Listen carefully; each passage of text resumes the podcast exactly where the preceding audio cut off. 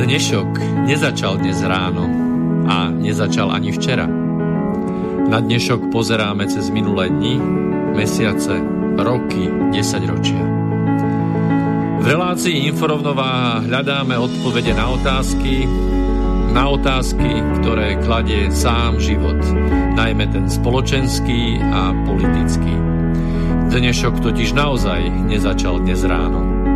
Je pokračovaním včerajška, predvčerajška, ba aj udalostí spred päťdesiat, osemdesiat, sto a viac rokov.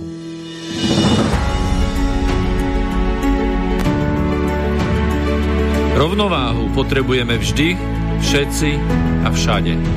Je preto veľmi podstatné, či sa k nej blížime, alebo sa od nej vzdialujeme. Všetko totiž súvisí so všetkým. Počúvate reláciu InfoRovnováha.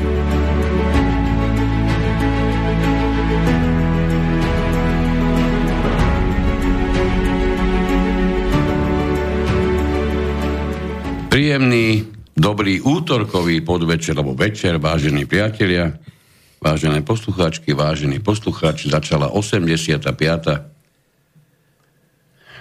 vysiela, osemdesiate piate vysielanie. To som povedal, že relácia, ale to je jedno. Tentokrát, ak ste mali možnosť vidieť obrázok k vysielaniu, tak je v čiernych farbách. Nikdy doteraz čierny nebol. Mali sme rôzne farby, od krvavo-zelenej až po hráškovo-hnedu. Mali sme všetky možné odtiene dúhy, že by z nás el gé bé té komunity mali mimoriadnu radosť. Dnes máme farbu čiernu a vôbec to nie je náhoda.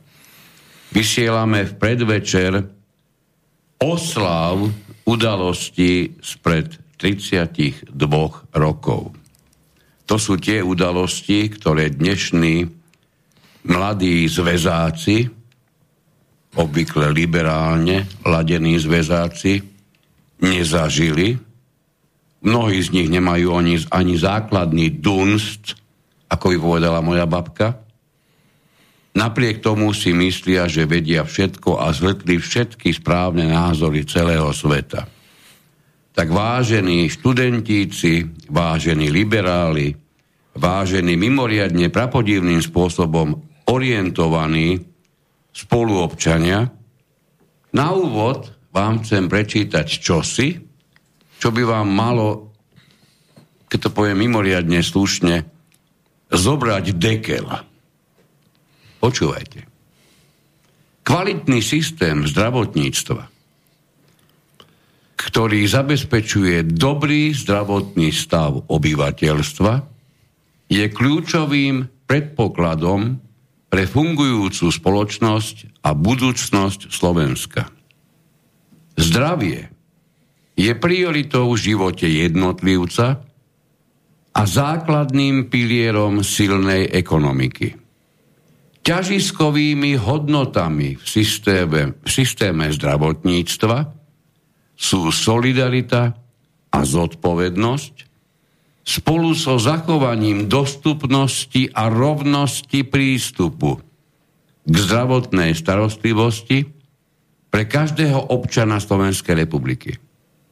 Tieto princípy sú základnými východiskami zdravotnej politiky vlády Slovenskej republiky, ktorá je založená na hlbokom rešpekte voči každej ľudskej bytosti a jej dôstojnosti a dôslednou ochranou života až po prirodzenú smrť človeka.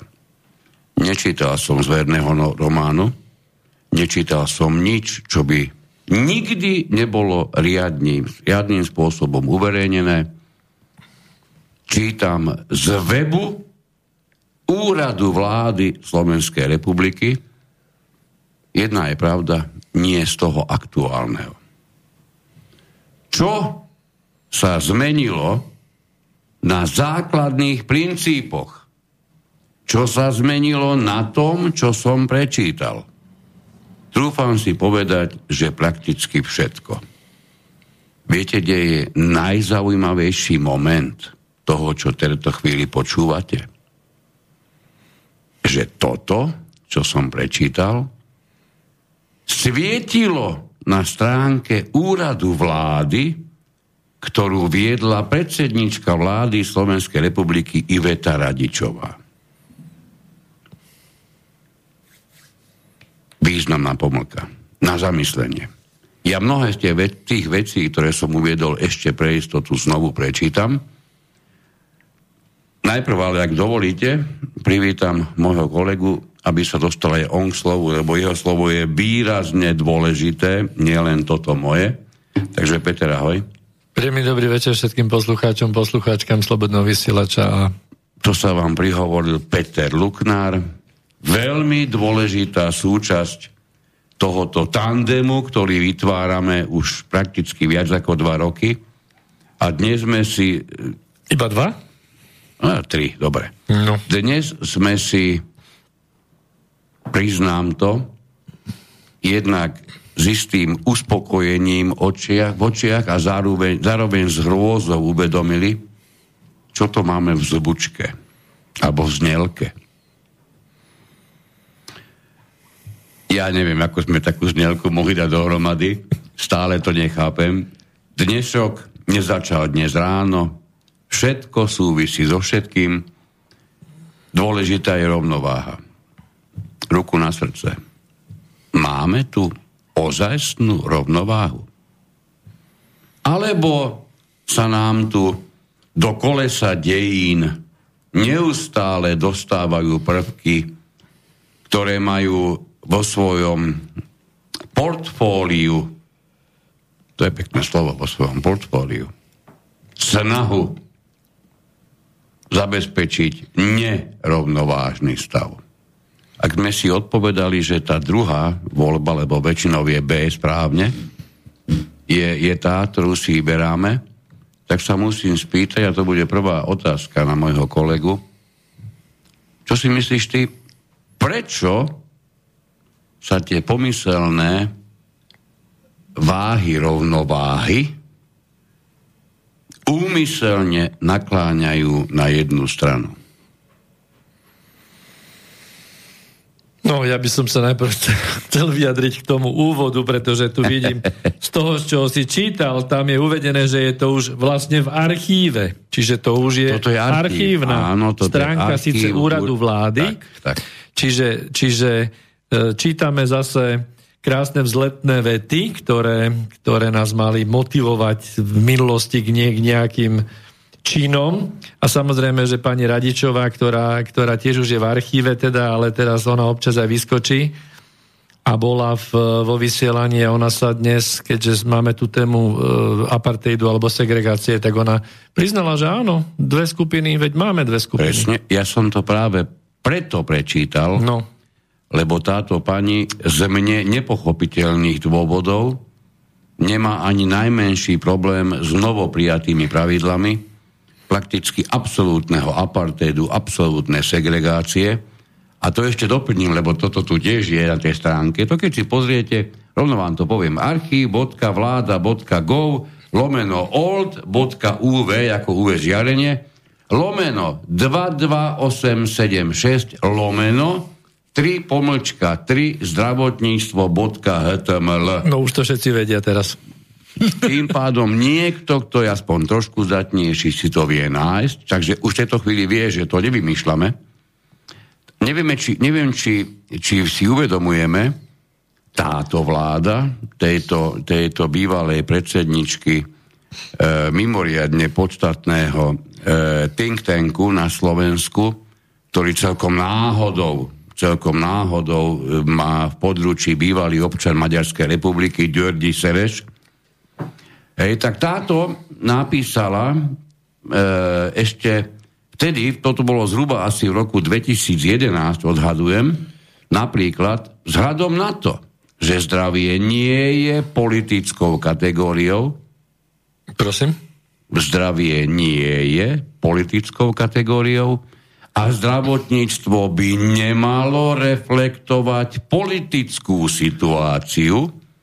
Vláda Slovenskej republiky podporí iniciatívu Zdravotníctvo dvetisícdvadsať, ktorá umožní diskusiu a následnú dohodu politických strán o systéme, organizácii a financovaní zdravotnej starostlivosti na Slovensku. Nechcem tým povedať nič iné, len prosím vás, a naozaj toto je také prvé, my budeme dnes dávať viacero podnetov na zamyslenie. Toto napísali ľudia okolo Ivety Radičovej pred zhruba desiatimi rokmi. Mimoriadne krásne, vzletné, patetické slova, ktorých výsledok vidíte všade okolo seba. Do akej miery veríte slovám vlády, ktorá si napísala toto do, do ako hodnoty zdravia a princípy zdravotnej politiky. V, v, zrejme to bolo asi v cieľoch vlády pod bodom tri bodka tri venovaných zdravotníctvu. Čo z toho skutočne dosiahli? A je úplne jedno, že tam vinou niekoho, kto nosí rád balóniky, nebo ich dlho. To je nepodstatné. Svet je plný vzletných slov. Vzletných slov, ktoré mnohí, priznajme, chceme počuť. Jedno z tých vzletných slov, okrem iného, alebo tých, ako to bolo, ako to bolo popísané v tom, čo som prečítal, ťažiskovou hodnotou v systéme zdravotníctva je solidarita. Naozaj chápeme princípy solidarity. Vážení terajší moci páni na Slovensku, ktorí neviete o tomto slove, dovolte mi to tvrdiť, absolútne nič. Tí idioti, ktorí si zmysleli prísť s myšlienkou, ktorá nenachádza v hraniciach solidarity absolútne žiadnu podporu, naopak s myšlienkou typu nezaočkovaní nebudú dostávať zdravotníckú starostlivosť. Niektorí to okresali na zdravotníckú starostlivosť v súvislosti s ochorením covid devätnásť. Prepáčte mi to, musím to zopakovať, vy nebudete normálni. Pretože základ pojmu solidarita je pre vás vzdialený ako pre mňa v tejto chvíli Mount Everest. Hodne je ďaleko. Nedohľadne. Rovnako pre vás nedohľadne je akákoľvek principiálnosť v chápaní veľmi podstatného pojmu, ako je solidarita v zdravotníctve. Musíme si dať jednu základnú a zásadnú otázku. Čo to je solidarita v zdravotníctve? Čo to je princíp solidarity uplatňovaný, uplatňovaný v systéme zdravotníctva, v zdravotníckej starostlivosti? Nie je to náhodou o tom, že niekto, kto rád lyžuje, vyberie sa na Martínske hole, a napriek tomu, že jeho schopnosť lyžovania, lyžovať sa hýbe niekde na úrovni tri a pol, tak sa vyberie na trasu, ktorá zodpovedá tak hodnote asi minimálne jeden, keď to berieme známkovaním podľa školy, alebo jeden a pol, a tento, tento človek sa tam dorántá, dochráme, zlomí si päťnásobne nohu a pre istotu ešte aj panvu. Nie je to náhodou o tom, že to prvotné, čo sa skúma a sleduje, je dostať tohoto človeka čo najskôr z jeho, z jeho starostí, ktoré sú spájané s jeho zdravotným stavom? Alebo ideme ako prvotné sledovať jeho nezodpovednosť, pretože čo hľadal na trati, ktorú zvláda bežne vrhová, so schopnosťami, ktoré sa rovnajú včera začínajúcemu lyžiarovi. Čo tam hľadal? On je totálne nezodpovedný. vážení páni z terajšej vládnej garnitúry a všetci tí kotkodákajúci poloblázni z parlamentu tvrdiac toto isté, len pretože to sa nedá inak vysloviť. Vy neviete, čo kvákate pre Boha. Vy nechápete základný princíp. Ja mám právo vydať sa ako lyžiar na trasu, ktorá mož- kde možno aj precením svoje cily. Rovnako ako vy máte právo vydať sa na cestu k vašim, vašej rodine v stredu večer do úplne zahmlenej, na úplne zahmlenú cestu, plnej neviditeľných prekážok, navyše ešte s, s, s, s prízemným mrazom. Ak v tej chvíli havarujete, a možno ani nie je vlastnou vinou, nikto nebude skúmať, do akej miery ste boli nezodpovední a mohli ste ísť až štvrtok ráno, keď bude slnko. Vy ste išli v stredu večer. Vy skutočne idete útočiť na princíp solidarity v zdravotníctve. Priznám sa, za celé posledné týždne nič ma, ma nevytočilo viac ako tvrdenia tohoto typu, ešte o to viac, že to vyslovuje mladý komsomolec zo strany, ktorá z nejakého prapodivného dôvodu združila okolo seba príliš veľa pofiderných figúrok, sediacich momentálne v parlamente, prepáčte mi to, mimoriadne málo vediacich o skutočnom živote. Ak by ste o skutočnom živote vedeli, tak by ste takúto stupiditu nikdy v živote nemohli vysloviť. Pokiaľ máme princíp solidarity, pokiaľ bude platiť, deti majú právo jesť sladkosti, hoci si ním kazia zuby, ktoré sa musia za naše peniaze neskôr opravovať. Dospelí majú právo piť pivo, hoci im bude spôsobovať cirhózu pečene. Ak cez toto neviete myšlienkovo prejsť, nehodíte sa do krajiny alebo do štátu, do republiky, ktorá ctí princípy solidarity v zdravotníctve. A dám to do finále, a budeš hovoriť už teraz ty, dám to do finále, rovnako mám právo uveriť, že niekto to myslí so mnou mimoriadne dobre a správne. Vymyslel fantastickú vakcínu, ktorú si dám napíchať, pokiaľ to bude potrebné, osemnásť krát. Ak to neskôr prinesie zdravotné problémy, princíp solidarity v zdravotníctve je tu na to, aby mi to celé zdravotníctvo pomohlo riešiť.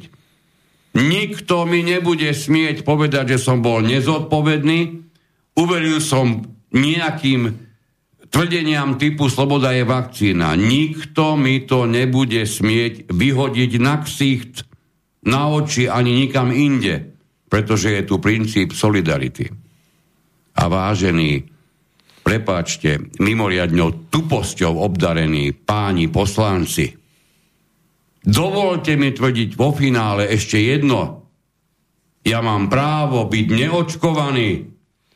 Mám právo ako neočkovaný sa uchádzať o to, čo mi prináša princíp solidarity v zdravotníctve. Ak toto nechápete, prosím vás, zoberte si svoje saky, paky a zmiznite z tohoto politického systému. Tento politický systém vás skôr neskôr vypluje aj tak ďaleko za hranice normality, kde sa už zrejme pravdepodobne nachádzate. Páči sa. Teraz ty daj. No tak ja myslím, že za týmto jedine pesnička. Alebo... Um... No, e, pokiaľ... Áno?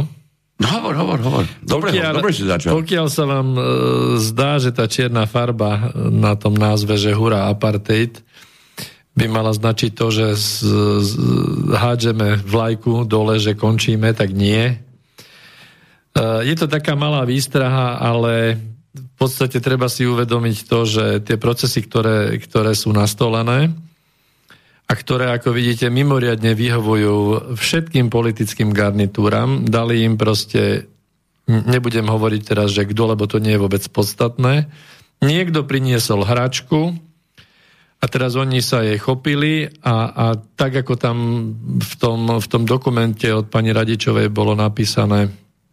Od vlády pani od vlády, Radičovej. Pani, Neviem, či to písala priamo áno. Ona. Ale ona mala hlboké sociálne cítenie, viackrát to deklarovala. Neviem, kam sa podelo. No tak teraz, teraz v Rádiu Express e, v podstate povedala, že je prirodzené, že sa delíme. A to už je iba krôčik od toho, aby sme sa delili aj definitívne, že jedni budú za jedným plotom a druhý za druhým plotom. Ale to, že je spoločnosť rozpoltená, to, že sme v nejakých dvoch skupinách, ktoré boli zámerne vyprodukované, tou propagandou, to je, to je vec istá.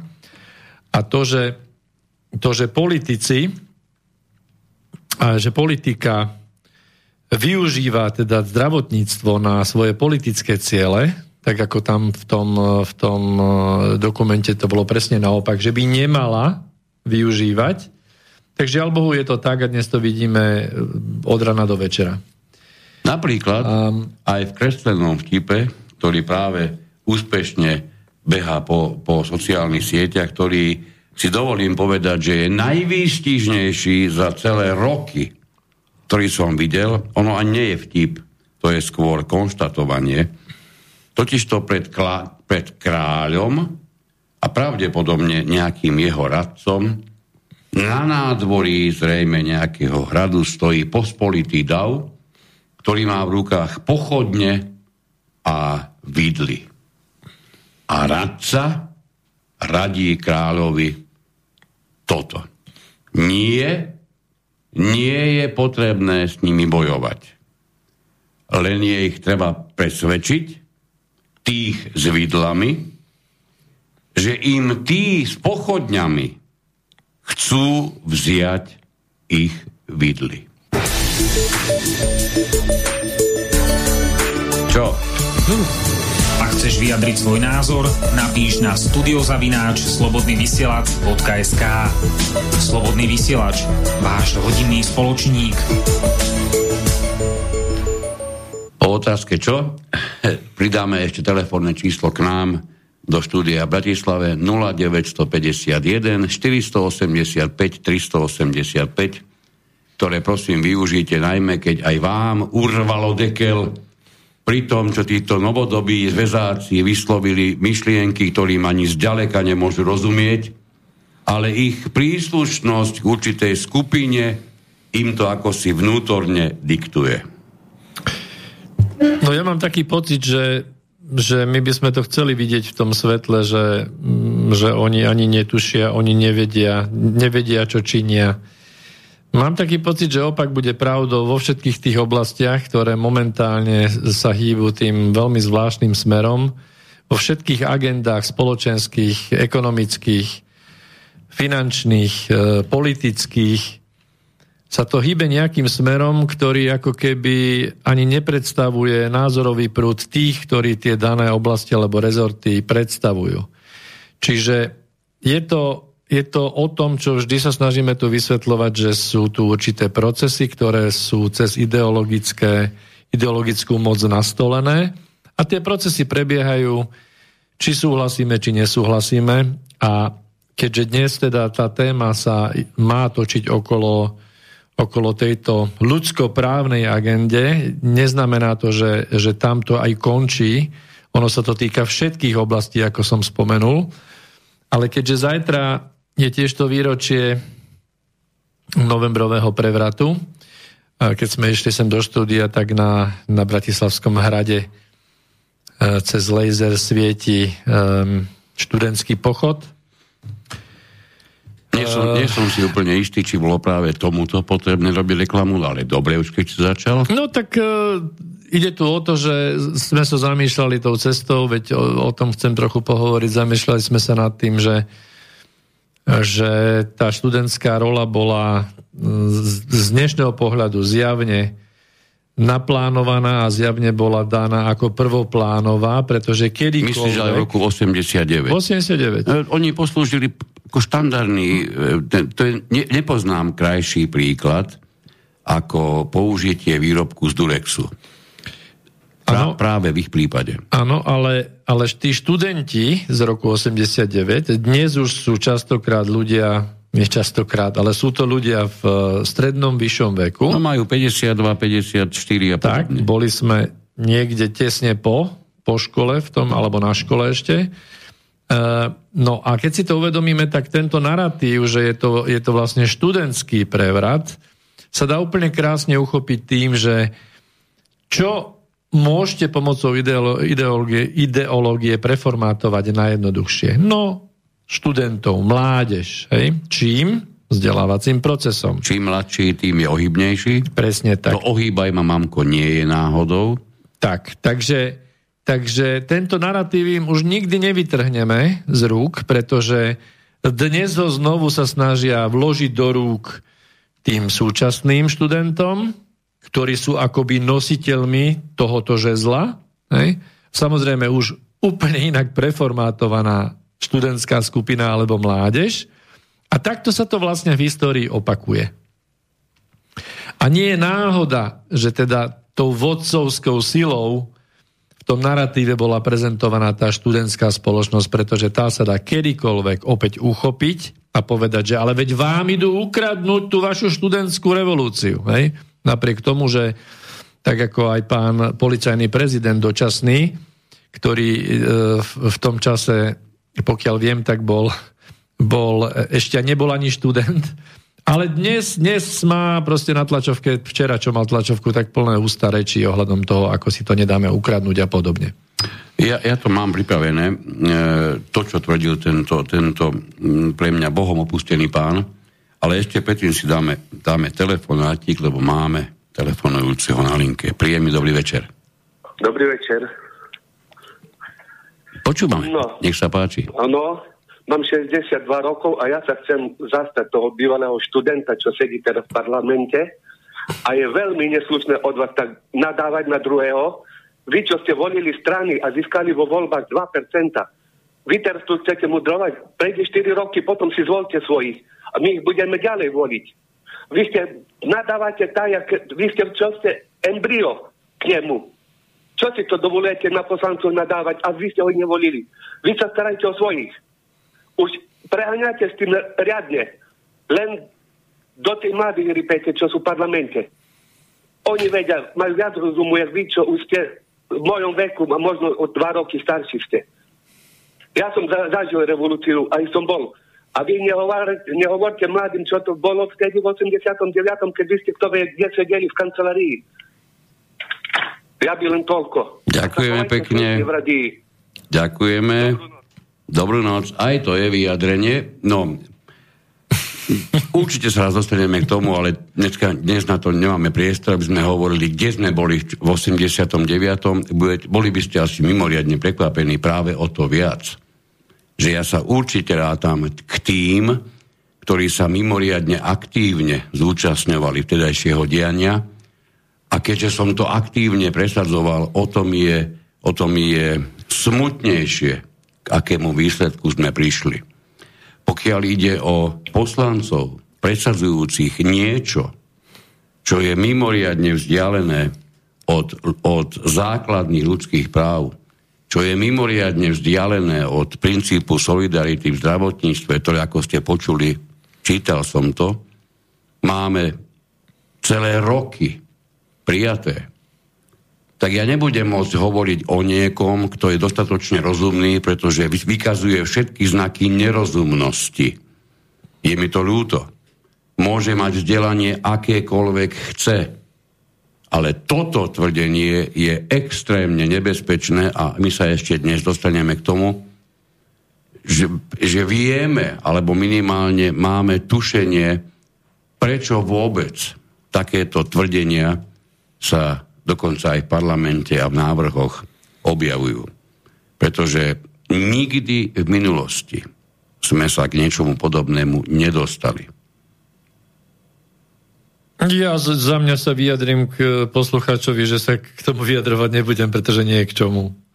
No, takže dokonca poviem, poviem ti pravdu, som rád za ten názor, Pretože je viditeľné, že niekto môže mať aj šesťdesiatdva rokov a pravdepodobne je to jeden z mála vlastníkov kryštálovej gule, ktorý presne vie, čo bude, ba dokonca aj presne vie, čo bolo, on dokonca presne vie, koho sme volili.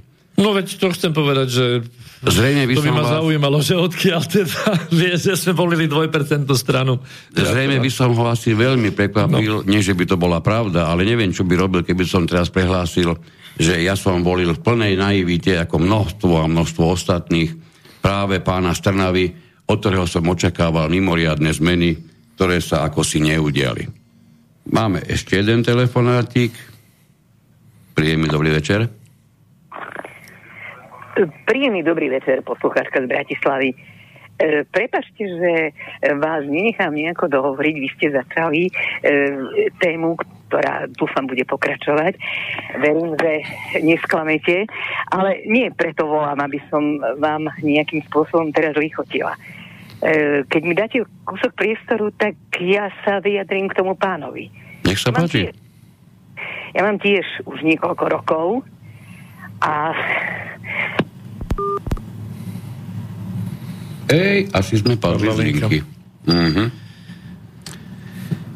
No, takže neviem, či sa počujeme, ale skúste nám zavolať znovu, lebo, lebo toto evidentne padlo. Nie z môjho dôvodu, neviem. E, dobre, zatiaľ by sme mohli osvetliť aspoň to, čo sa týka pojmu apartheid, pretože s týmto pojmom sa, priznajme si to, v poslednej dobe stretávame príliš často a aj to si priznajme, že ešte donedávna sme ho spájali najmä s udalosťami, ktoré sa odohrávali najmä na africkom kontinente a z, ne- a z neho najviac v Juhoafrickej republike.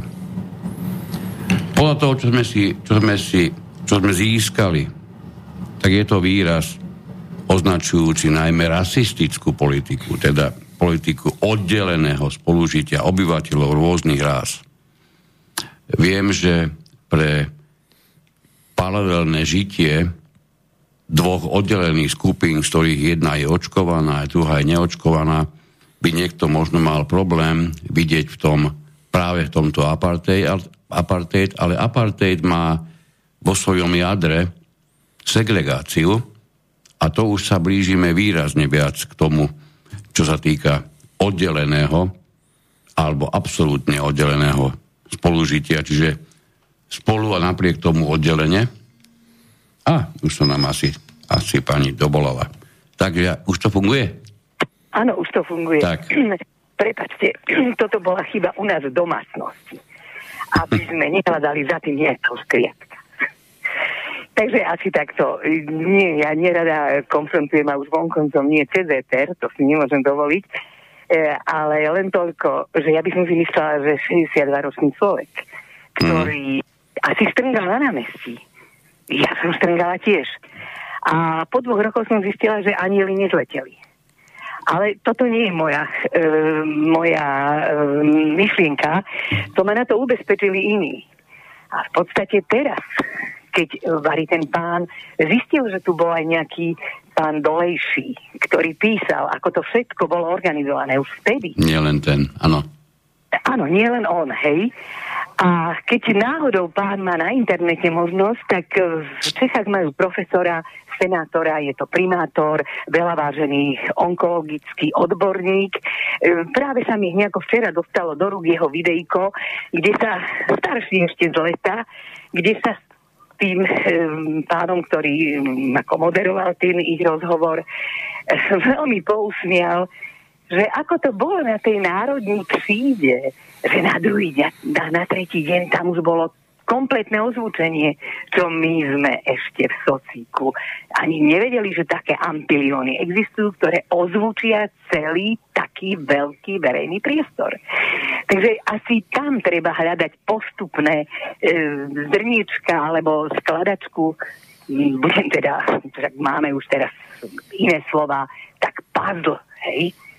My sme mali takú mozaiku farebnú, kocečky, Takže teraz tie puzzle treba hľadať v tom celom a z toho sa musí od, ten pán odraziť, ale teda, prepáčte, ja tu nebudem jeho direktívne usmerňovať, len ma strašne mrzí, že aj táto generácia ešte nie je prebudená.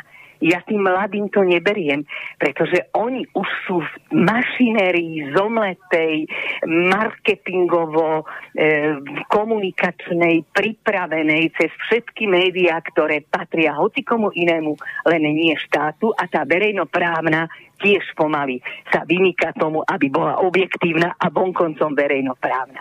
Ja ďalej nebudem hovoriť, len e, iné by som ešte na margo celej nežnej, ktorá bola nežným prevratom, ale nie nežnou revolúciou, povedala, čo ešte vtedy hlásila aj Slobodná Amerika. Nebudem zdržiavať, máte pre nás iné informácie, ja vám držím palce, aby vás nejako dnes už neprerušovali tí, ktorí chcú prejaviť názor, ktorý absolútne nie je adekvátny. A nech si to každý uvedomí. Prepačte, ospravedlňujem sa vám, vážený pán poslucháč. Mám o niečo viacej rokov ako vy. Viem, kde som bola aj vtedy. Viem, čo som aj volila. A nie som sama. Ja mám istú komunitu svojich rovesníkov, veľmi veľa priateľov, veľmi veľa spoločenských stretávaní. A máme tento názor. Ale vy ojedineli, nech sa páči. Doprajte si a vydržte aj s tými mladými, ktorí nám to teraz celé zvorali. Prepačte a prajem vám príjemné vysielanie. Ďakujeme pekne. Snáď len mm, malá poznámočka. Istým spôsobom to musím priznať, mi je vyjadrenie toho pána sympatické z jedného uhla pohľadu. Je úžasné, keď máte šesťdesiatdva a tridsaťdva rokov dokážete žiť tú istú pôvodnú rozprávku.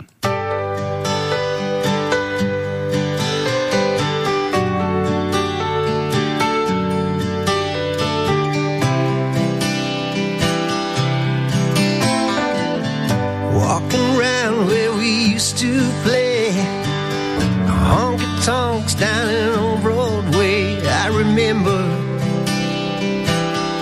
another night in Nashville.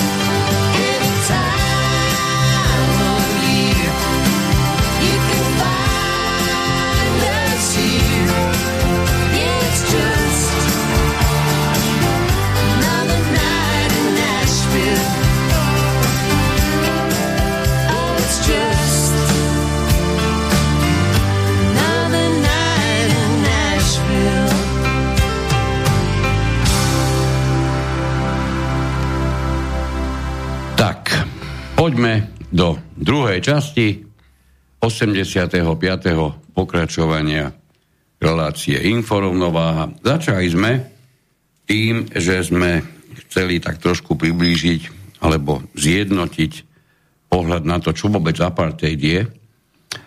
My sme si našli niektoré, myslím si, že dosť zaujímavé reálie, najmä z tých, ktoré sa odohrávali v Juhoafrickej republike, kde apartheid bol prakticky oficiálnou štátnou doktrínou alebo politikou.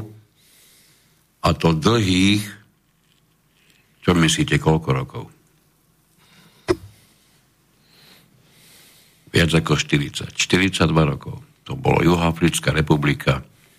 Bola štátna doktrína alebo štátna politika apartheidu. No treba sa zamyslieť nad tým, že písal sa rok devätnásťstoštyridsaťosem, čiže na našom území tu dochádzalo k tým procesom povojnovým a k znárodňovaniu a podobne. Ne? A na africkom kontinente v zmiešanej teda Juhoafrickej republike, ktorá, kde, kde bola teda tá vládnúca biela menšina a, a tá čierna alebo ino, inofarebná väčšina, lebo však tam sa jednak domorodí čierni obyvatelia plus rôzni miešaní a plus e, veľké množstvo Indov. Čiže boli tam v podstate tak. štyri takéto kategórie, keď to zoberieme na, na tie ako rasové kategórie. No a je zaujímavé, že už vlastne po druhej svetovej vojne a otázka je taká, že čo to malo znamenať? Že celý svet sa pozeral v podstate štyridsaťdva rokov. Boli protesty na športovom poli, bola úplná, mm. úplne vlastne vylúčené, boli, boli športovci Juhoafrickej republiky, prakticky boli úplne vylúčení zo športového diania. Čiže isté kroky sa robili, ale dovolím si nazvať viac menej symbolickými. No ja si dovolím povedať vždy taký príklad, že Uh, pokiaľ chceš dosledovať podstatu veci, tak sleduj toky peňazí. To je stará známa veta. To znamená, že pokiaľ akýkoľvek režim, kdekoľvek na zemi, funguje a tvári sa ako keby, že je jeden jediný proti všetkým. A pritom ten finančný svet, bez ktorého tento, tento život tu na zemi vôbec nefunguje a celý je nastavený vlastne v tom parazitickom systéme, cez jeden bankový obrovský swiftový systém, tak dá sa predsa s tlačidlami z Londýnu, z New Yorku, z Tokia, ja neviem, z významných centier finančných sa dá akákoľvek skupina, akákoľvek aj segregovaná skupina alebo nejaká skupina, ktorá sa vyvyšuje nad ostatných. Rovnako ako tvrdím, že pokiaľ by či Taliban alebo í es í es naozaj niekto mal záujem položiť v priebehu pár dní na lopatky, tak odstaví jednoducho bankové toky. Je to vyriešené, nebude nakupovať od nich ropu. Čiže e, kam to smerujem? Smerujem to k tomu, že zase to bol určitý proces, môžeme hádať a dať otázku do pléna, teda vám, našim poslucháčom, že či to bol vlastne taký balónik hodený, prvý pokusný test, Test ako segregácia naozaj reálne a dosť brutálne môže fungovať v nejakej krajine a budeme sa tváriť, že my všetci ostatní humánni, demokratickí, no tak v tom, v tom čase my sme, my sme inú cestu práve písali v bývalom Československu, ale teda ten, ten pokrokový demokratický svet v podstate robili iba formálne kroky proti tomu, aby niečo s tým apartheidom spravil. V zásade, pokiaľ by sa to nejako nevyriešilo takmer tam na mieste, tak e, možno by to fungovalo kľudne ďalej. Jedna vec, jednu vec je dôležité k tomu povedať, pretože rozmer toho, čo tam ten apartheid priniesol, ruku na srdce, my nemáme v našich bežných bežných e, úloh pohľadov, my napríklad netušíme, že už rok potom, čo sa zaviedol apartheid, sa napríklad zaviedlo, zaviedlo zákaz uzavierania medzirasových manželstiev. Už v roku štyridsaťdeväť to nebolo možné. Toto chcem hovoriť práve v súvislosti s tým, že apartheid v tom širokom, roz, širokom vydaní prichádza po krokoch. On nepríde obvykle ako jedna skala z vrchu, ale po krokoch. A to, čo tu vidíme práve dnes a v týchto dňoch, paradoxne pri oslave tzv. Nežnej revolúcie je, nech mi je to odpustené, absolútne popretím všetkého, nielen normálneho a nielen nežného, ale všetkým, to, všetky, všetkého neapartejdového. Práve preto sme ten názov vybrali, práve preto sa tomu venujeme. A poďme sa pozrieť, ako to išlo pekne, krok po kroku. No tak, jak si povedal, v tom roku devätnásťstoštyridsaťdeväť tam bol ten prvý zákon o zákaze zmiešaných manželstiev. Tak. Na to nasledoval v roku devätnásťstopäťdesiat zákon o registrácii obyvateľstva. E, nič vám, a, nič vám a, to nepripomína. Ako je to blízko k tomu, čo už tu zase budeme mať. Tentokrát, ideme registrovať obyvateľov. Tak, tentokrát už nie na štyri skupiny, ako to bolo tam. No teraz vyzerá to, že na, na dve poťažne, tri skupiny, neviem. No oni mali to... bielých, čiernych, potom mali indov a mali farebných a, a miešancov. No a potom, potom samozrejme nasledoval ešte ďalší zákon o nemorálnosti styku medzi príslušníkmi týchto rôznych štyroch skupín.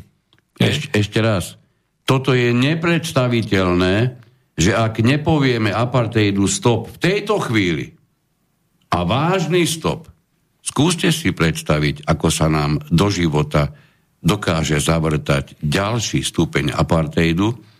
Ani tí Afričania. Oni netušili v roku štyridsaťdeväť, keď, prišlo, keď prišiel zákaz manželstiev, že sa o chvíľu ocitnú uprostred výrazne väčšieho apartheidu. Toto je to, čo dnes chceme poslať do éteru. My musíme povedať kategorické a zásadné nie. Pretože Pretože to pokračovalo ďalej zákonom o stanovení územia pre jednotlivé skupiny obyvateľstva. To znamená, že áno, vyčlenili sa oblasti pre bývanie a obchodnú činnosť jednotlivých tých, v tomto prípade rasových skupín. Čiže fyzicky sa vytvorila pôda, lokalita, hej? To už je len vlastne e, jedna skupina za jedným plotom, druhá skupina za, za ďalším plotom. A nasledovalo dôležité číslo sedemdesiatdva. S tým sme sa aj na Slovensku už stretli v tomto období tzv.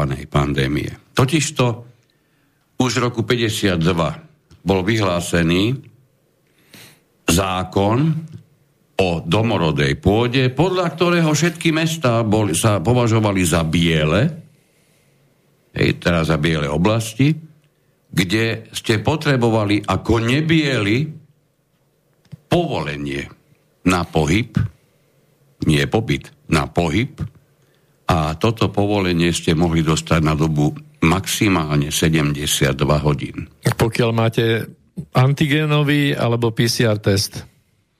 No ak ti ho platí štát, tak platí sedem dní, a ak nie, tak tak štyridsaťosem, ak si ho platíš sám. No len ja som teraz chcel povedať to, že takýto nejaký podobný zákon hovorí o tom, že niekto, niekto by sa mohol pohybovať v prípade, že prijal nejakú experimentálnu látku, a pre ostatných by bol zákaz vychádzania. Tá, ten pohyb, tých sedemdesiatdva hodín, no, mali nebieli povolení na, na základe tzv. Pasov. Tak. Ak ste náhodou v tejto chvíli spozornili pri pojme pas a priradili si ho k tzv. COVID pasu, zrejme sa naozaj do podobných situácií nezadržateľne rútime. No to bol rok päťdesiattri v podstate, keď, keď vytvorili ten zákon o, o, to už o oddelení. To už ešte nápisy len pre bielých, len pre farebných. A, to už, a až tento moment a až tento moment mnohí máme nejako zakodovaný, samozrejme aj cez, cez prevažne americké filmy, pretože rovnako Rovnakou cestou sa vydala americká spoločnosť.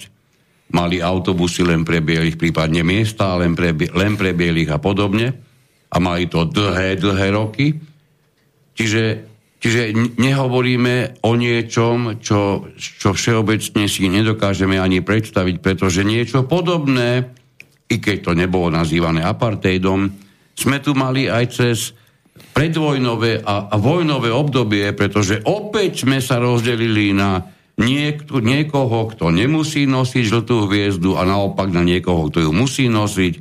Dôsledky vidíme dodnes, takisto vidíme dôsledky segregácie bielých a nebielých a napriek tomu niekto, naz, niekto zoberie odvahu a vysloví čosi, čo nesie absolútne znaky totálneho apartheidu. A teraz naozaj neviem, či je to pri totálnem, totálnom zatmení mozgu, alebo je to následok presadzovania čohosi, čo tu v žiadnom prípade tí normálni, medzi ktorých sa my počítame, nemôžu strpieť. No a pokiaľ si myslíte, že v spoločnosti, keď sa nachádzame v stave vytvárania rôznych komisií, ktoré majú určovať, čo áno a čo nie, tak presne v roku päťdesiatštyri vlastne bola v, v Juhoafrickej republike vytvorená taká pracovná skupina, môžeme ju nazvať kľudne ideologická skupina, ktorá potrebovala to celé, celé tie procesy podložiť. A táto komisia predstavila určitý plán pod vedením profesora Tomlinsona, a tento sa stal vlastne základným, môžeme povedať, ideovým kameňom toho, že vytvorili ideológiu, ktorá hovorí, že treba všetkým tým jednotlivým rasovým skupinám vytvoriť možnosť, aby sa mohli vyvíjať samostatne prirodzene, podľa svojej, svojej prirodzenosti, tak, i svojich zvyklostí a svojich zákonov. Čiže pozrite sa, okamžite krásne podložené ideológiou, že vy budete v tejto ohrade pre vaše dobro, lebo aby ste sa mohli vyvíjať podľa vašich prirodzených zvyklostí a vy budete v inej ohrade. Hej? Čiže o žiadnej asimilácii nemôže byť ani reč. Presný opak asimilácie, totálne oddelenie, každý má svoje, e, v úvodzovkách hovorím teraz, každý má e, svoj deň Vianoc, hej? Pričom jedni Vianoce nerušia Vianoce tých druhých. Čiže hovoríme o absolútnej segregácii, stále to budeme pokria- pokra- počiarkovať. No a pokračovali v rokoch päťdesiatsedem a rokoch päťdesiatosem, kedy vyšli ďalšie doplňujúce zákony a e, tieto zákony vlastne ďalej realizovali tú segregáciu a napríklad vytvorili pre černošských a farebných a indických študentov špeciálne univerzity, čiže boli univerzity, ktoré boli pre tieto farebné rasy a univerzity pre bielých zvlášť. Tak. To sa, to sa dokonca podkladalo ako mimoriadny ústretový krok aj tomu nebielemu obyvateľstvu, pretože bolo umožnené vzdelávanie nebielých. A napriek tomu až začiatok osemdesiatych rokov je možné, je možné označiť ako vážnejší tlak e, aj Organizácie spojených národov, napríklad v súvislosti s obchodnými aktivitami Juhoafrickej republiky, ktoré boli do značnej miery minimálne kritizované zo strany O S N. Čiže, čiže všetko si to prešlo až do pozície, kedy práve na tých segregovaných územiach, ktoré už obývali alebo miešanci, alebo Indi, alebo len čierni, vznikla tak neskutočná preľudnenosť, že to za sebou, za sebou prinášalo obrovské, obrovské výkyvy a okrem iného aj, aj napríklad sucho sa podpísalo. Bolo tam obrovské, m, boli tam veľké nepokoje, boli tam stovky a stovky mŕtvych pri tých demonstráciách. Toto všetko do sebou prinieslo to, čo sa niektorí, podľa môjho názoru, mimoriadne neuvedomelí naši spoluobčania pokúšajú zavádzať na Slovensku. Máme ešte jeden telefonátik. Príjemný dobrý večer. Dobrý večer, prajem. Juraj pri telefóne. Zdravíme vás. Dobrý večer. Pek, pekne o tom hovoríte, pekne apartheid, segregácia, oddelovania ľudí. Ináč k tým, tej Africkej republike, tam tie tzv. Oblasti sa volali Bantustany. Áno. Ktorý, ktorý bol... Čo je domovina v ich preklade, áno, áno, áno. Takže a otázka, čo sa týka toho, tej segregácie. Je to stále teraz zase troška opačne, tí, tí, tí tzv. Kolonizátori búrovia, búry, tak, tak. Zem, zemčania, tí dneska majú problémy zase opačné. Zase, no je, je to revanš. To je, už sme, ale ja už sme k tomu chceli prísť, ale dobre, veď mne sa páči, hovorte. Ja by som sa dostal troška za, za, za veľkú mláku do Spojených štátov, kde hovoria o tej veľkej demokracii, ktorú tam majú, lenže ja by som to povedal tak, ten rasizmus tam existuje stále. Nech si hovoria, čo chcú alebo nechcú. Ja by som sa vrátil do šesťdesiatych rokov, a hlavne čo sa týka Martina Luthera Kinga, ktorý bojoval za práva Černochov, a ešte jednu takú veľkú bojovníčku, veľmi známa, Angela Davisová. So svojím účesom, áno. Áno, afroúčesom, presne tak. Takže ja by som sa vrátil do tých dnešných dní. To neviem, pre koho je dobrý, zase na politické sile ten bé el em, to hnutie, takzvané, a teraz zničenie všelijakých kolonizátorov, rasistov, bielých a podobne, čo sa stretneme nielen v Spojených štátoch, ale aj v Európe, samozrejme, to sa prenieslo. To je, to je metenie pojmov, skrátka, preniesť to na, niek- na nejakú inú stranu. Ten, ten, tak, ja poviem tak, stále ide len o jednu základnú vec, o základný triedny boj. Je to, je to boj proti, mal by byť boj proti tým, tým, ktorí utláčajú, ktorí sú stále na svojich miestach. A tá, tá kríza, ktorá pretrváva, ktorá tu je v podstate od roku dvetisícosem, trvá dodnes. A toto je toto, čo sú vytvorili s týmto takzvaným, ja to poviem tak, čo to je, pandémia, ona to je pandémia, je to, je to ekonomická pandémia.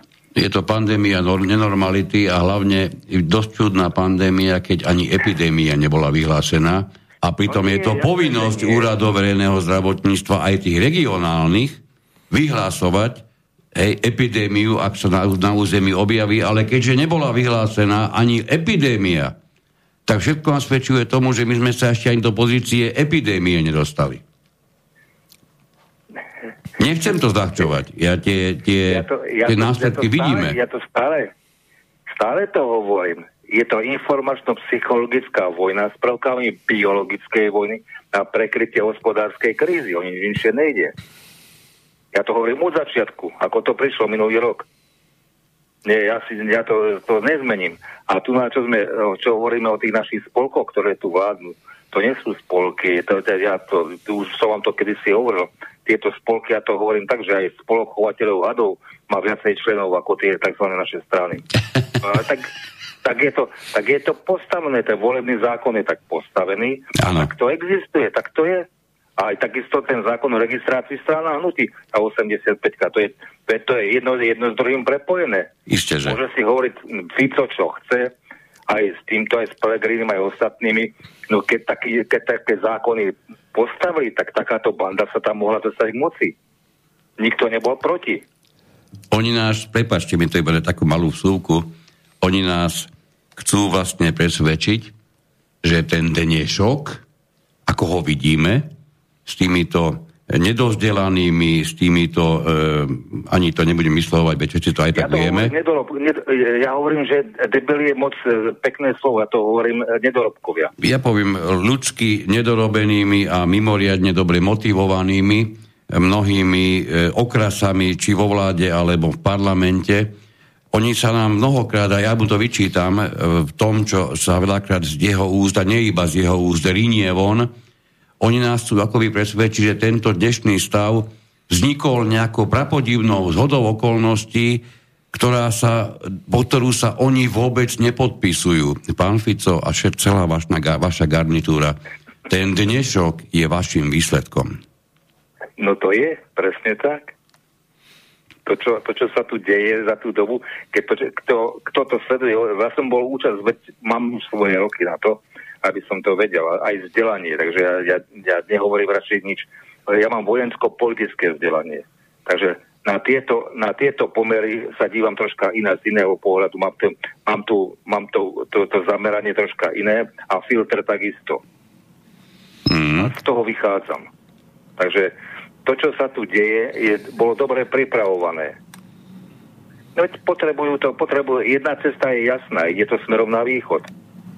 kde sú teraz už aj Američania, aj s Britmi, už sú na Ukrajine, to pripravujú. To, čo sa tam deje, to je, to je len nástup smerom na Rusko, nič inšie nejde. No a keď počujem tie výpady, že Rusko je agresívne, keď je na svojom území, no to už je vrchol. To svedčí o niečom. Keď v súčasnosti prebieha ďalšie cvičenie v Čiernom mori. Američania tam chodia. No prečo je tam veliteľská loď? Mount Whitney. Prečo? Asi. Prečo, prečo prieskumáci strategické behajú v blízkosti ruských hraníc, sú tam, sa pohybujú na vzdialenosť tridsať kilometrov. To už je troška moc. No, stačí, keď sa idú na ich území a dostanú prvú salvu a čo potom bude ďalej? Tak. A budú chcieť ísť do Azovského mora? No nech to skúsia. Pane Vraj, týmto, týmto geopolitickým prvkom sa budeme určite v niektorých z nasledujúcich relácií venovať, lebo samozrejme, ak presne ako aj vy, aj my ich považujeme za dôležité a v mnohých meroch aj určujúce tomu, čo tu dnes a denne vidíme. No ušiel som tam, nechcel som, hovoríte o veľkej nežnej, ale ne, nežná bola len na pohľad. No.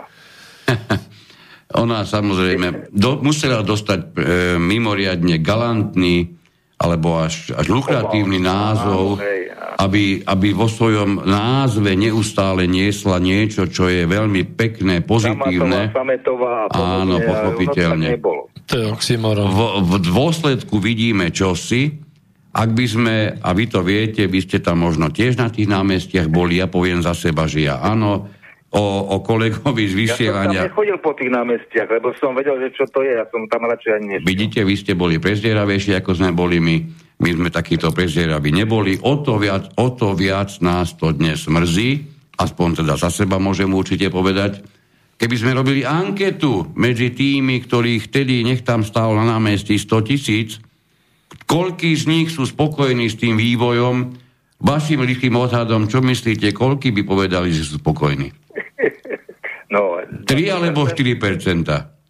Že by, ja, ja by som dal viacej troška, no niektoré, niektorí sa na tom nabalili, tak preto, takže sú spokojní. Ale viete čo, tí obvykle na tých námestiach vtedy nestáli. To je ten paradox. Ja, ja tak ty, ty nie, to je pravda. To je ten paradox. Ty čakali v, v, v priekope... čakali na príležitosť, kedy už budú môcť sa transformovať a ísť po tých, po tých veciach, ktoré mali vyhliadnuté. Áno, pre, prebrať, si, prebrať si majetky. Hm? No. Geopolitike sa budeme určite ešte venovať, je to veľmi podstatná vec. V niektorom z ďalších vysielaní budeme radi, keď nás budete sledovať a aj potom sa pripojíte, lebo evidentne máte čo k tomu povedať. Na dnes, ak sa teda nenahnevate, veľmi pekne ďakujeme. Nie, vy, vy ste tam na to, aby ste hovorili. Veľmi pekne ďakujeme a určite sa nám ozvíte prajem, potom. Prajem, prajem pekný večer ešte. Ďakujeme pekne aj vám. Do počutia. No ja by som, ja by som k tomu mal zo pár slov, že to, čo bolo povedané, tak z toho vyplýva, že, že ten, ten jeden proces, ktorý ktorý je ten hlavný, ktorý bol popísaný v rámci treba z toho Čierneho mora alebo toho Azovského mora, tak e, tam sa riešia naozaj nejaké dôležité, ďaleko dôležitejšie procesy ako, ako to, čo sa rieši momentálne na tej úrovni to, tých tieňových procesov, ktorými môžeme nazvať určite tú COVID-pandémiu, pretože, e, a nehovorím to preto, že, že SARS-kov dva neexistuje, aby to bolo teda jasne do éteru poslané. Hovorím to preto, že to je proces, ktorý dovoľuje v rámci tých riadiacich štruktúr robiť tú jednu zásadnú vec, ktorá tu platí, už toto pravidlo platí od vekov vekúcich, rozdeľuj a panuj. Čiže akékoľvek formy, akékoľvek páky, ktoré majú potenciál dve skupiny ľudí postaviť proti sebe a samozrejme, že poriadne to uchopiť a živiť to, tak plnia presne to, čo treba. Hej, že robia tú zástierku, prekrývajú určité iné ďaleko dôležitejšie veci. Takže v jednom z už dávnejších minulých vysielaní sme mali tému, ktorá, myslím, sa volala mm, niečo tam bolo so svetlom a s lampou, neviem presný názov, ale presne išlo o to, že tam, kam svietia, svieti, svieti tá pomyselná lampa, ktorú predstavujú aj tie médiá, tie nám vždy osvetľujú nejaké témy, tak tie procesy, ktoré osvetľujú tou lampou, tie nie sú tie najdôležitejšie. A tým ako nijako nechcem spochybňovať to, že tie procesy segregačné, ktoré sa v našej spoločnosti a v spoločnostiach celkovo na celej planéte momentálne dejú, žiaľ Bohu, niekde silnejšie, niekde slabšie, ako ide to, ide to tak, že že tí rušnovodi, rušňovodiči v úvodzovkách pozerajú jeden na druhého, že či si už dovolili vo vedľajšej krajine toto a, a tí, tí z druhej krajiny sa zase, zase inšpirujú. No keď to títo dokázali u seba takto, tak aj my to môžeme a skúsme to. To sú aj návrhy tých našich v úvodzovkách poslancov, ktorí, ktorí idú presne tým spôsobom, že vieme si predstaviť, že keď v Singapúre bla bla bla a potom vieme si predstaviť, že keď v Rakúsku dokázali to takto, tak by sme to mohli aj my. A posúvajú sa tie, tie znaky apartheidu presne krôčik e, za krokom, ale my sme vlastne v rámci týchto procesov e, segregácie No, dva roky maximálne, hej, alebo tie segregačné nejaké znaky sa začali objavovať až v tej druhej polovici, čiže taký rok. A vidíte, že je to, je to ohodne rýchlejšie, ako sa to dialo v rámci toho juhoafrického apartheidu. Ale dôležité je povedať aj to, že, že keď sa bavíme teraz na tú segre- ohľadom segregácie rasovej, a treba povedať, že aj trestný, tre, v trestnom zákonníku máme, máme um, paragrafy na apartheid, to potom teba poprosím um, sa tomu trošku povenovať, ale ja chcem povedať to, že uh, raz bola skupina, ktorá bola z rasizmu a aj po práve obviňovaná bola biela skupina. To je teraz jedno, aká je to farba. Ne? Potom prejde nejakých pár desaťročí, a potom sa použije to isté, a teraz je to, to, to Black Lives Matter, to znamená, že zase teraz je to naopak. Lebo jednoznačne to má znaky, že tí, tí čierni zase ako keby tú váhu, e, váhu týchto paragrafov, ktoré boli predtým, alebo vyhrážaní predtým zo strany e, inej farby na inú farbu, tak sa to snažia teraz pre, prevrátiť. A teraz otázka je tá, že robia to tie skupiny samotné? V rámci tých celých procesov, procesov to, sú, to sú vlastne vzájomne paralelné procesy zapúzdrené ako keby do seba. Hej? A na pozadí týchto procesov prebiehajú ďaleko dôležitejšie a väčšie procesy, ktoré sa týkajú zmeny finančného systému, vyriešenia uh, tej obrovskej krízy, ktorá, ako bolo povedané už v roku dvetisícosem, bola od, odpálená, ale nebola vlastne doriešená, nebola ukončená. Čiže naozaj sme vo vojnovom procese. A to, že my hovoríme o tom apartheide a nedávame celkom paralely na to, čo sa deje treba u nás v parlamente ale, alebo v rámci našich rezortov, ktoré dávajú rôzne sprísnenia, opatrenia a tak ďalej.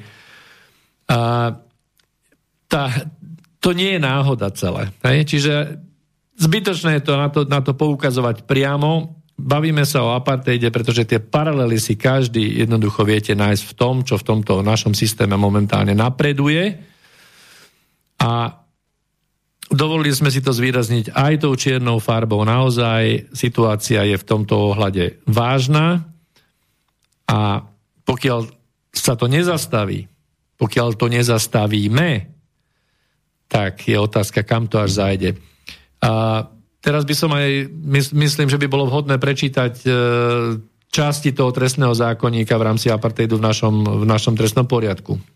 Dáme, ale ešte predtým, lebo nám prišiel veľmi zaujímavý mailík, ktorý nám poslal Andrej, takže prečítam.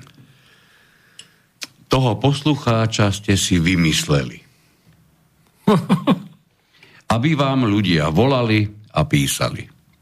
Je nepravdepodobné, aby bol človek šesťdesiat plus tak blbý. Aj keď som už počul hlášku, že z mladého blbca sa pribúdajúcim vekom môže stať starý blbec. Mimochodom, tiež nie som najmladší. To sú reakcie, to sme si nevymysleli. Andrej, toho poslucháča sme si skutočne nevymysleli. Zas taký taký zaujímavý režisér e, to, zo, to zo, zo mňa naozaj nebol a nie je. E, je to zhoda okolností, aj keď znovu zopakujem, ja som vďačný za ten telefonát. Je, je vynikajúce vidieť, že žiaľ, aj, aj toto sa nám udeje a preto spoliehať sa na to, že s pribúdajúcim vekom dostaneme rozšírené e, úrovne vedomia, niekedy je naozaj evidentne, evidentne žiaľ Bohu zbytočné. To najzásadnejšie, pokiaľ sa bavíme o, o práva, dopade práva e, na, na niečo, čo súvisí s, so základnými ľudskými právami. Máme, máme trestný zákon tristo lomeno dvetisícpäť, konkrétne v ňom paragraf štyristodvadsaťpäť, ktorý okrem iného hovorí, kto sa v rámci rozsiahleho alebo systematického útoku namierenému, pardon, namiereného voči civilnému obyvateľstvu dopustí e, pohá, lebo to je viacero tých bodov, ale dáme tam až to H, uväznenia alebo iného závažného pozbavenia osobnej slobody, porušujúceho základné pravidlá medzinárodného práva. Ja to prečítam ešte raz pre istotu. Čiže ak sa niekto dopustí uväznenia alebo iného závažného pozbavenia osobnej slobody, porušujúceho základné pravidlá medzinárodného práva, to je pod písmenom H, pod písmenom I nájdeme, kto sa dopustí apartheidu alebo inej podobnej segregácie alebo diskriminácie, potrestá sa odňatím slobody na dvanásť až dvadsaťpäť rokov alebo trestom odňatia slobody na doživotie. Ak ste počúvali správne, spodná hranica je dvanásť rokov. Ešte raz, pre istotu, kto sa v rámci rozsiahleho alebo systematického útoku namiereného voči civilnému obyvateľstvu dopustí uväznenia alebo iného závažného pozbavenia osobnej slobody porušujúceho základné pravidlá medzinárodného práva. Medzinárodné práva tu existuje. Teda medzinárodné právo. Existujú pakty a dohody, pod ktoré sa Slovenská republika podpísala a ktoré sa zaviazala dodržiavať. Jeden z nich s definitívnou istotou sa týka, a nielen jeden z nich, sa týka aj ľudských práv. A tieto medzinárodné dohody, pakty, zmluvy sú v týchto chvíľach určite na Slovensku sústavne porušované. My máme jedno z vysielaní v minulosti, nie tak dávno, nazvané, nazvaného, na, vysielanie nazvaných, e, oni hrajú vabank. Možno o to jednoznačnejšie je viditeľné, že sme, to, že sme tento názov, myslím, že to bolo pred nejakým dvomi mesiacmi, mesiacom aj niečo, zvolili zrejme nie náhodou, lebo oni naozaj ten vabank hrajú. Ak by sa mali, samozrejme, naplniť princípy ešte stále platného trestného zákona. Máme ešte jeden telefonátik. Dobrý večer. Dobrý večer, Martin pri telefóne. Prepáčte, nerozumeli sme? Dobrý večer, Martin pri telefóne. Martin, dobrý večer. Dobrý večer. Áno, už áno. Áno, dobrý večer. No, k tomu pánovi iba jedno, že ja mám štyridsaťpäť rokov, som mladší od neho, a on keď šesťdesiat nedostal rozum, už ho nedostane. To by bolo k nemu. Ale čo sa týka toho apartheidu, eh, ja by som definoval apartheid ako nejaký prostriedok na dosiahnutie cieľa určitého. A teraz, eh, keby sme si zadefinovali ten cieľ, ktorý máme teraz, tak eh, jednoznačne to je zaočkovať ľudí. Mm-hmm. No, tak eh, teraz eh, vzniká otázka, keby sme si zanalizovali ostatné apartheidy, ako boli predtým, či existoval voľakedy takýto systém, že vlastne predtým ten, kto bol čierny, tak nemohol to a to a on to vlastne nemohol zmeniť, lebo sa tak narodil, hej? Tak. Ale, ale teraz jednoducho sa to dá zmeniť, keď človek dojde a pichne si tú inekciu, hej? Isté. Tak potom zrazu má, zrazu má všetko otvorené, tak. Takže toto je úplne, neviem, či ste zaznamenali voľakedy v histórii, že by toto ako existovalo, že sa ten apartheid dá takhle jednoducho zmeniť, hej? Oni, oni môžu s týmto argumentovať. Veľmi pekná poznámka, určite, veľmi dobre, veľmi, veľmi dobre, fajn. Mhm. Áno, a ďalej ma zaujímalo, hej, bavíme sa tu o tom, že sa ten apartheid zavádza, čo je nediskutovateľný fakt, len dobre, e, budeme konštatovať, že sa to zavádza a s tým sme skončili. Ja by som e, bol rád, kebyže by bola voľaká analýza, ako tie apartheidy prebiehali a ako skončili, čo ich ukončilo. V našom prípade je možné, že by to vlastne ukončilo celonárodné očkovanie, akože všetko v pohode, alebo druhý, druhý druhá možnosť ukončenia, ktorá myslím, že e, bude e, pravdepodobnejšia, bude, že sa vlastne zistí, že to očkovanie jednoducho je neúčinné a nemá to účinnosť. Takže Uh, ja neviem, či by sa tí predchádzajúce apartheidy o tom, ako sa vyvíjali, dali porovnať s dneskajšom, lebo dneska vlastne internet, ktorý je dosť veľký faktor, preto vás napríklad aj teraz môžu ľudia počúvať, ktorý predtým nebol. Tak si myslím, že tento apartheid nemá, nemá dlhú dobu, uh, pokiaľ bude fungovať, pretože tie informácie vychádzajú na povrch každý deň. Takže ich tlačí čas a jednoducho, keď im ide cieľ, aby boli všetci zaočkovaní, tak čo týmto cieľom vlastne chcú dosiahnuť? Veľmi dobre. Mm, no. No, no, to by bolo tak asi všetko. Ďakujem pekne, pekne vysielanie a pekný večer. Ďakujeme. Veľmi dobrá pripomienka, áno. Tam totižto je to ten základný rozdiel a možno, že aj preto niektorí e, nechcú príliš súhlasiť, že tá, tá, táto segregácia, ktoré jednoznačne sme svedkami, nie je skutočnou segregáciou s následkom nejakého apartheidu a podobne, pretože to viete ľahko zmeniť. No presne, to bola veľmi správna poznámka. Tu sa práve na tú ľahkosť zmeny dáva najväčší dôraz. Veď stačí prísť, dať si dve, tri, ja neviem, možno, že neskôr aj osem, prípadne osemnásť čeličiek a bude vám dovolené, dovolené všetko. Kľudne môžete ako zaočkovaní roznášať čokoľvek a kdekoľvek, na rozdiel od tých, ktorí rovnako roznášajú, ale sú nezaočkovaní, budete mať prístup všade, pretože sme vám slúbili slobodu. Tak vám ju musíme dať. Ej, na jednej strane umožňujeme ničím nepodložené slobody a na druhej strane prakticky rovnako zavírenej komunite odoberáme základné ľudské práva. Je to, je to čistý nezmysel, ktorý nezniesie základné základné e, znaky normality. No a v neposlednom rade ja by som si dovolil dodať, že a, jedna agenda nemá za cieľ plniť iba jeden cieľ. To znamená, že tých cieľov by sme tam videli vysledovať viacero. Jednak je to cieľ e, takzvané sposlušniť celú populáciu, zároveň popri tom vybrať, že kto je aký, kto je ochotný a kto menej ochotný ohnúť ten chrbát. Potom tam máme ďalší cieľ, ktorý samozrejme sleduje z jedného pohľadu nejaké tie zdravotné ciele, ktoré sú ale za mňa veľmi ťažko preukazné, respektíve sú skôr kontraproduktívne tomu celému vývoju. O tom by sa dala viesť ďalšia celá, celá debata, celé jedno vysielanie.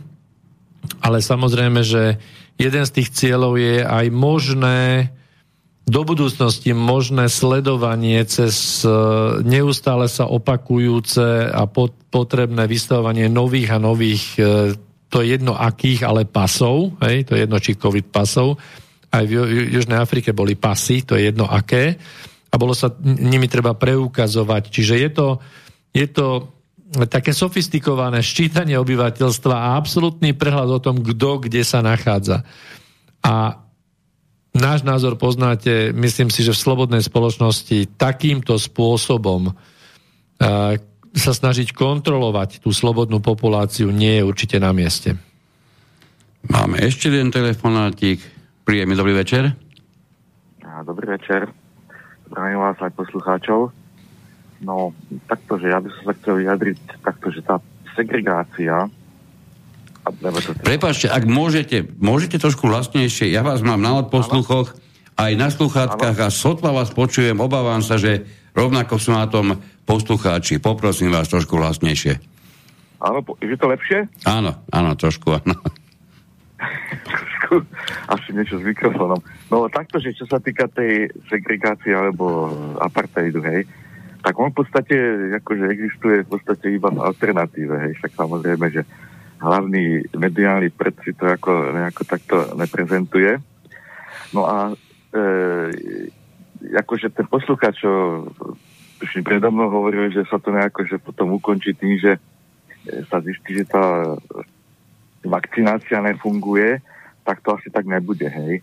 Osobne si myslím, že to by, to by si proste nepriznali. No a samozrejme, že e, tú segregáciu potom oni si nemôžu dovoliť, aby to proste nejakým spôsobom fungovalo, akože teda nejak také, ako apartheidom. A to znamená, bude, bude sa to snažiť e, spraviť sa tak, aby sa proste všetci naočkovali. To bude proste to vynútené, nepovinne vynútené. No a ten zbytok, ten sa bude zlikvidovať zrejme. To znamená, že sa nakazí nejakým tým vírom, nejakou silnou náložou, náložou. No a potom sa povie, však sa neočkovali, hej, no tak to není naša vína, hej, ale to je ich vína.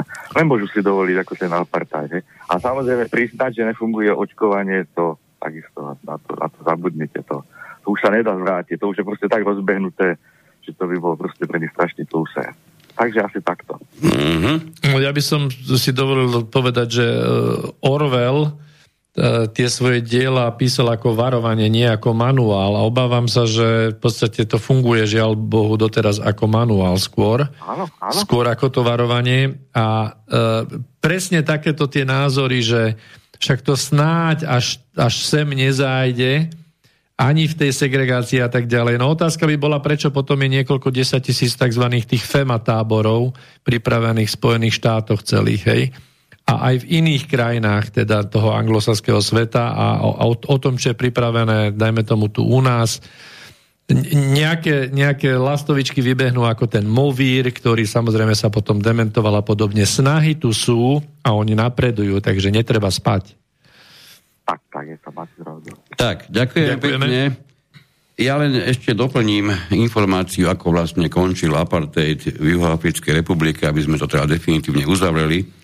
Ono tam totiž to už v roku, deväť, už v roku deväťdesiatdva sa dostal e, na, do prezidentského úradu de Klerk a on urobil, urobil veľmi zaujímavé referendum, des, ktorým si zabezpečil súhlas aj bieleho obyvateľstva na realizáciu zmien, ktoré mali za následok zrušenie tohoto dovtedy uplatňovaného politického systému. Čiže, čiže urobilo sa čosi, čo bolo do tých čias nepredstaviteľné, nevýdané a niektorí, ja nebudem hovoriť, že sme to práve my, ale niektorí e, ľudia to popisujú tak, že zrejme išlo o ukončenie testovania na tomto území sveta a bolo potrebné po mnohých a mnohých zisteniach a dôležitých Takýto, takýto spôsob existencie definitívne ukončiť. Aj, aj toto sa o tom hovorí. My to nebudeme rozoberať, nie je to, nie je to určite zmyslom dnešného vysielania. No ale ja doplním pokračovanie apartheidu v Juhoafrickej republike, ktoré bolo len nedávno, tak, hej, pred dvomi, tromi rokmi, vyhladzovanie búrov a krvavé jatky, kde sa čierni vlastne mstili tým bielým. A napríklad uh, Black Lives Matter, alebo samozrejme médiá toho hlavného prúdu, hlavne liberálneho, s tým nemali absolútne žiadny problém. Takže to je presne tá, tá metóda použitá, že, že ten pendel na tých hodinách necháme pekne týkať z tej jednej strany na tú druhú stranu a opäť na ďalšiu a, a vždy mimo rovnováhu. Hej. Čím do väčšej nerovnováhy, lebo Keď, keď všetky veci v spoločnosti sú rozbité, keď je v spoločnosti nerovnováha, tak sa dajú rôzne ďalšie procesy krásne organizovať. Ešte jednu vec, lebo k nej, k nej mnoho, mnoho myšlienok smeruje, um, že bolo potrebné rýchlo zabezpečiť veľkú preočkovanosť, aby o to jasnejšie bolo možné poukazovať, že už vidíte, väčšina to chce. Tieto myšlienky e, prakticky priamo odporujú mm, Paretovej analýze, ktorú veľmi dobre poznáme z ekonomie, zo, sociál- zo sociológie alebo Paretov princíp osemdesiat dvadsať, ten je, ten je všeobecne známy, uznávaný. Okrem iného sa mm, Paretov princíp používa aj na následky a príčiny a tvrdí sa, že osemdesiat percent následkov pramení z dvadsať percent príčin. Inak povedané, dvadsať percent ľudí zabezpečí osemdesiat percent zmien. Čiže, ako vidíte, na to, aby sa dosiahlo veľmi významné, aby sa zabezpečili veľmi významné zmeny, vy nepotrebujete nadpolovičnú väčšinu. Toto isté platí pri, pri, prakticky pri akejkoľvek skupine. Pri akejkoľvek skupine. Nech by sme sa, nech by sme sa hýbali kdekoľvek. dvadsať percent je naozaj kritická úroveň, cez ktorú, keď sa viete dostať aj v tých názorových prúdoch, tak viete urobiť osemdesiat percent percent požadovaných zmien. dvadsať percent skupinou. To Paretovo pravidlo nie je náhodilé, je dlhodobo, je dlhodobo dokazované v praxi. No a ja k záveru by som povedal určite to, čo uh, som chcel povedať viackrát už v reláciách, lenže vždy máme nejakú tému inú. Teraz sa trošku venujeme e, veciam okolo teda tej COVID pandémie, lebo cez ten apartheid sme sa snažili na toto poukázať. A to je tá otázka, že tá debata, ktorá pred tými dvomi rokmi prepukla ohľadom toho vírusu a ohľadom e, hlavne testovania toho vírusu. Ako ste určite zachytili, viacerí českí imunológovia významní sa k tomu v posledných dňoch vyjadrovali a ich názor bol ten, alebo jedného z nich bol taký, že pokiaľ by neboli pé cé er testy, tak nemáme tu žiadnu pandémiu, pretože riešili by sme chrípkové onemocnenia všeobecne, kde napríklad v, v rokoch dozadu v Českej republike bolo cez deväťsto tisíc chorých, hovorím chorých, nakazených chrípkov. Nie testovaných nakazených, ale s príznakmi, hej, tzv. Príznakových nakazených. Z toho nejakých dvetisícpäťsto v tom, v tom roku zomrelo. Hej. Takže my sa k takýmto číslam s týmto, s týmto covidom testovaným ani nepribližujeme. A ak tak ešte upriamím pozornosť na to, že pé cé er test ako taký určuje skupinu koronavírov, neurčuje konkrétne nič v súvislosti s kovidom devätnásť, konkrétne s jedným, jedným SARS-CoV dva vírusom. Hej? Lebo na to sú iné diferenčné testy. Tie všetky bežné testy sú e, také, ktoré neurčujú, že sa jedná o kovid devätnásť ochorenie. To musí potvrdiť e, klinickým spôsobom lekár. Takže je to čisté zavádzanie na, na úplne podstate celého problému a my dokážeme týmto klamstvom udržiavať dva roky ten mediálny pé er covidu devätnásť napriek tomu, že všetci a hlavne odborná verejnosť vie, že pé cé er testom alebo antigenným testom sa toto nedá určiť. pé cé er test má svoj význam v inej oblasti, hlavne v tých infekčných chorobách, tých ťažkých stropov a podobne. Tam áno, ale nie pre koronavírusy. Ja som si kedysi prečítal, prečítal, že je deväťdesiat percent na úspešnosť týchto testov, o čom sa dá samozrejme mimoriadne úspešne pochybovať. Ale zaveďme si to chvíľu, lebo tá predstava, že je niečo úspešné na deväťdesiat percent dáva takú vysokú dávku.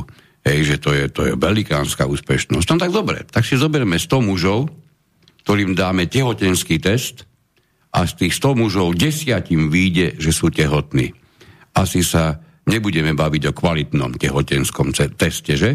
Takže toľko to k tejto veci, mimochodom, už keď si, keď si aj túto tému načal. No na potrat s nimi okamžite, čo, okrem, čo tam riešiť? Okrem in, a to by zase mali problém niektorí, ale dobre. No, no e- No totiž to mi, mi trvalo, nie mi, prepáč, oni trvalo zamieňajú príčinu a následok. To je, to je čosi, čo je vždy potrebné sledovať, keď máme nejaký stav, s ktorým nie sme stotožnení, ktorý sa nám nepozdáva, je dobré nielen konštatovať neustále ďalšie a ďalšie následky, ale vystopovať, čo vlastne je príčina a tá, ten následok vždy bude pochádzať z tej príčiny. No tak sa pozrime, oni totižto neustále nás tu metú niečím, čo je chápané ako následok, čiže pozitívni ľudia hej, na, na, po pé cé er testoch, prípadne po, po antigénových testoch.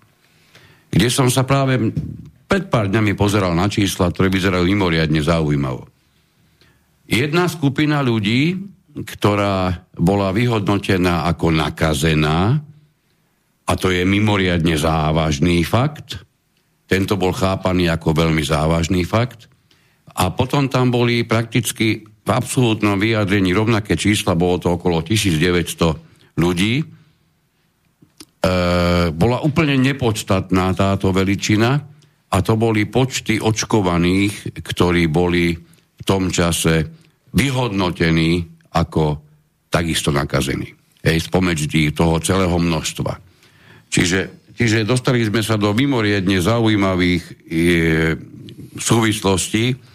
Je potrebné si priznať, že príčina nie je vírus a následná pozitivita je umelo pretláčaný jav, pretože tým, tou skutočnou príčinou je ochorenie, popísané ako covid devätnásť, a následkom je obvykle vážny stav, ktorý to ochorenie prináša, a dokonca až smrť. My si mýlime, alebo oni si mýlia príčiny a následky. Tak, ešte tu máme jeden mailík a potom dáme ešte posledné slovo volajúcemu poslucháčovi. Ten mailík nám poslal Roman. Prajem spokojný večer všetkým.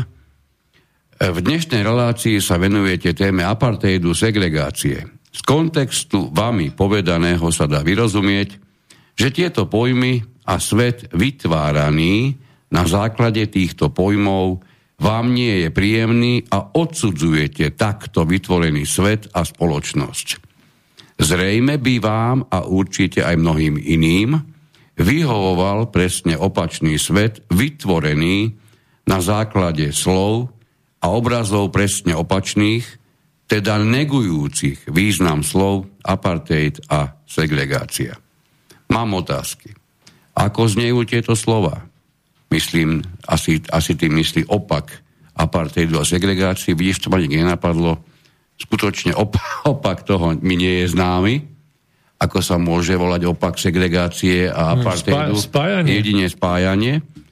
A druhá otázka, ktorú nám poslal Roman, aký je obraz spoločnosti vytvorený na základe týchto slov? Tým teda myslí samozrejme tie, tie iné slova ako opaky e, apartheidu a segregácie. No tak to je ten obraz spoločnosti, ktorý ako jediný zrejme má, má zmysel dlhodobý a je schopný prinášať najväčšie hodnoty, pretože separácia, oddelovanie, dokonca umelé, dokonca na základe pravidiel, ktoré ani zďaleka nemôžu plňať, plniť znaky normality, asi ten, ten spokojný život zabezpečiť nedokážu. Za mňa je to svet, v ktorom sa budú ľudia spájať a budú, budú žiť striedmym životom. Ľubo ešte píše, dobrý večer, tých dvadsať percent na presadenie zmeny musí byť aktívnych a spolupracujúcich alebo koordinovaných. Videli sme to u nás, keď prezidentku alebo Matoviča dostalo k moci štvrtina obyvateľstva. Príjemný dobrý večer ešte poslednému volajúcemu. Príjemný dobrý večer, David. Do štúdia prajem aj viekom, poslucháčom, Štefán. Tak, chcel som len pripomenúť, že tá segregácia, tá, čo som zaujímavá téma, lebo segregácia mi pripomína ako jednotlivý taký, taký tlak na jednotlivca, aby sa podriadil plánu, ktorý je očkovanie. Osa, osobne považujem túto COVID epidémiu, a hlavne experimentálne riešenie tejto COVID epidémie, no, takú, je to ako pomalá genetická manipulácia ľudí, aby v dlhodobom horizonte, neviem, päť, desať, pätnásť rokov, alebo počas jednej generácie e, bola taká do pokuráži, v podstate pomalu vymieranie ľudí, lebo v podstate nemôže tu vzniknúť nejaká, každý sa obáva tej onej vojny, jakže v Rusku alebo takto, to môžu byť maximálne menšie lokálne vojny, ktoré budú riešiť e, tých štátoch ľudí, e, by som povedal. Tak globálna vojna nie je možná z jedného hľadiska. Je tu dosť štátov, ktorý má atomové atomovú výzbroj a ktorá, keď sa použije, žiadnemu štátu, hlavne globálnym hráčom, neprospeje dokrát. Vnímam, že sa dosť zeme, by som povedal.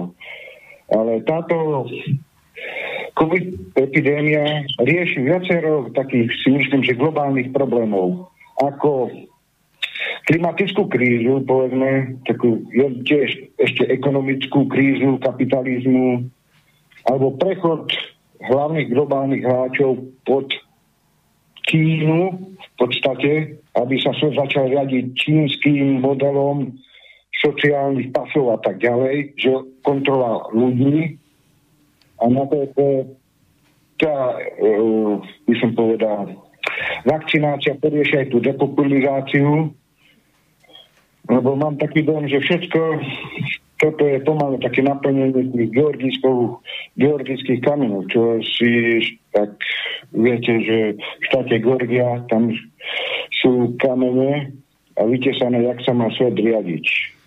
Pomalu. Populácia do päťsto miliónov a tak. Takže v podstate to vidím iba tým smerom, lebo rýchle riešenie týchto problémov neexistuje bez ťažkých nenávratných škôd. Žiaľ Bohu. Veľmi pekne ďakujeme za názor. Príjemný dobrý večer ešte a nakoniec si necháme jednu myšlienku, pretože ideme zajtra niektorí, niektorí mimoriadne vehementne oslavovať pád totality, ktorý sa udial pred, pred tridsiatimi dvomi rokmi, nazývaný nostalgicky ako nežná revolúcia. Neviem, neviem čiže prečo sa prevrat, štátny prevrat dnes označujú ako revolúcia, ale zrejme je to súčasť e, želaného. Takže by sme si rozumeli raz a navždy. Totalita má opak v slobode. Alebo inak povedané, opakom totality je sloboda. Sloboda spočíva aj v práve na vlastný názor, na vlastné presvedčenie a na vlastné rozhodovanie. Sloboda spočíva v rešpektovaní názorov a slobodných rozhodnutí iných. Pri týchto slovách mi zostane len želať si, aby ich význam bol čo najrýchlejšie a čo najsprávnejšie pochopený všetkými, ktorým o skutočnú slobodu naozaj ide. Pekný dobrý večer z mojej strany, ďakujeme pekne za počúvanie. Príjemný večer ešte z mojej strany, do počutia. Lúči sa Peter Luknár a teraz od mikrofónu Miroslav Kantner. Budeme sa počuť znovu o dva týždne. Priatelia, do počutia. Táto relácia vznikla za podpory dobrovoľných príspevkov našich poslucháčov. Ty, ty sa k nim môžeš pridať. Viac informácií nájdeš na w w w bodka slobodnyvysielac bodka es ka. Ďakujeme.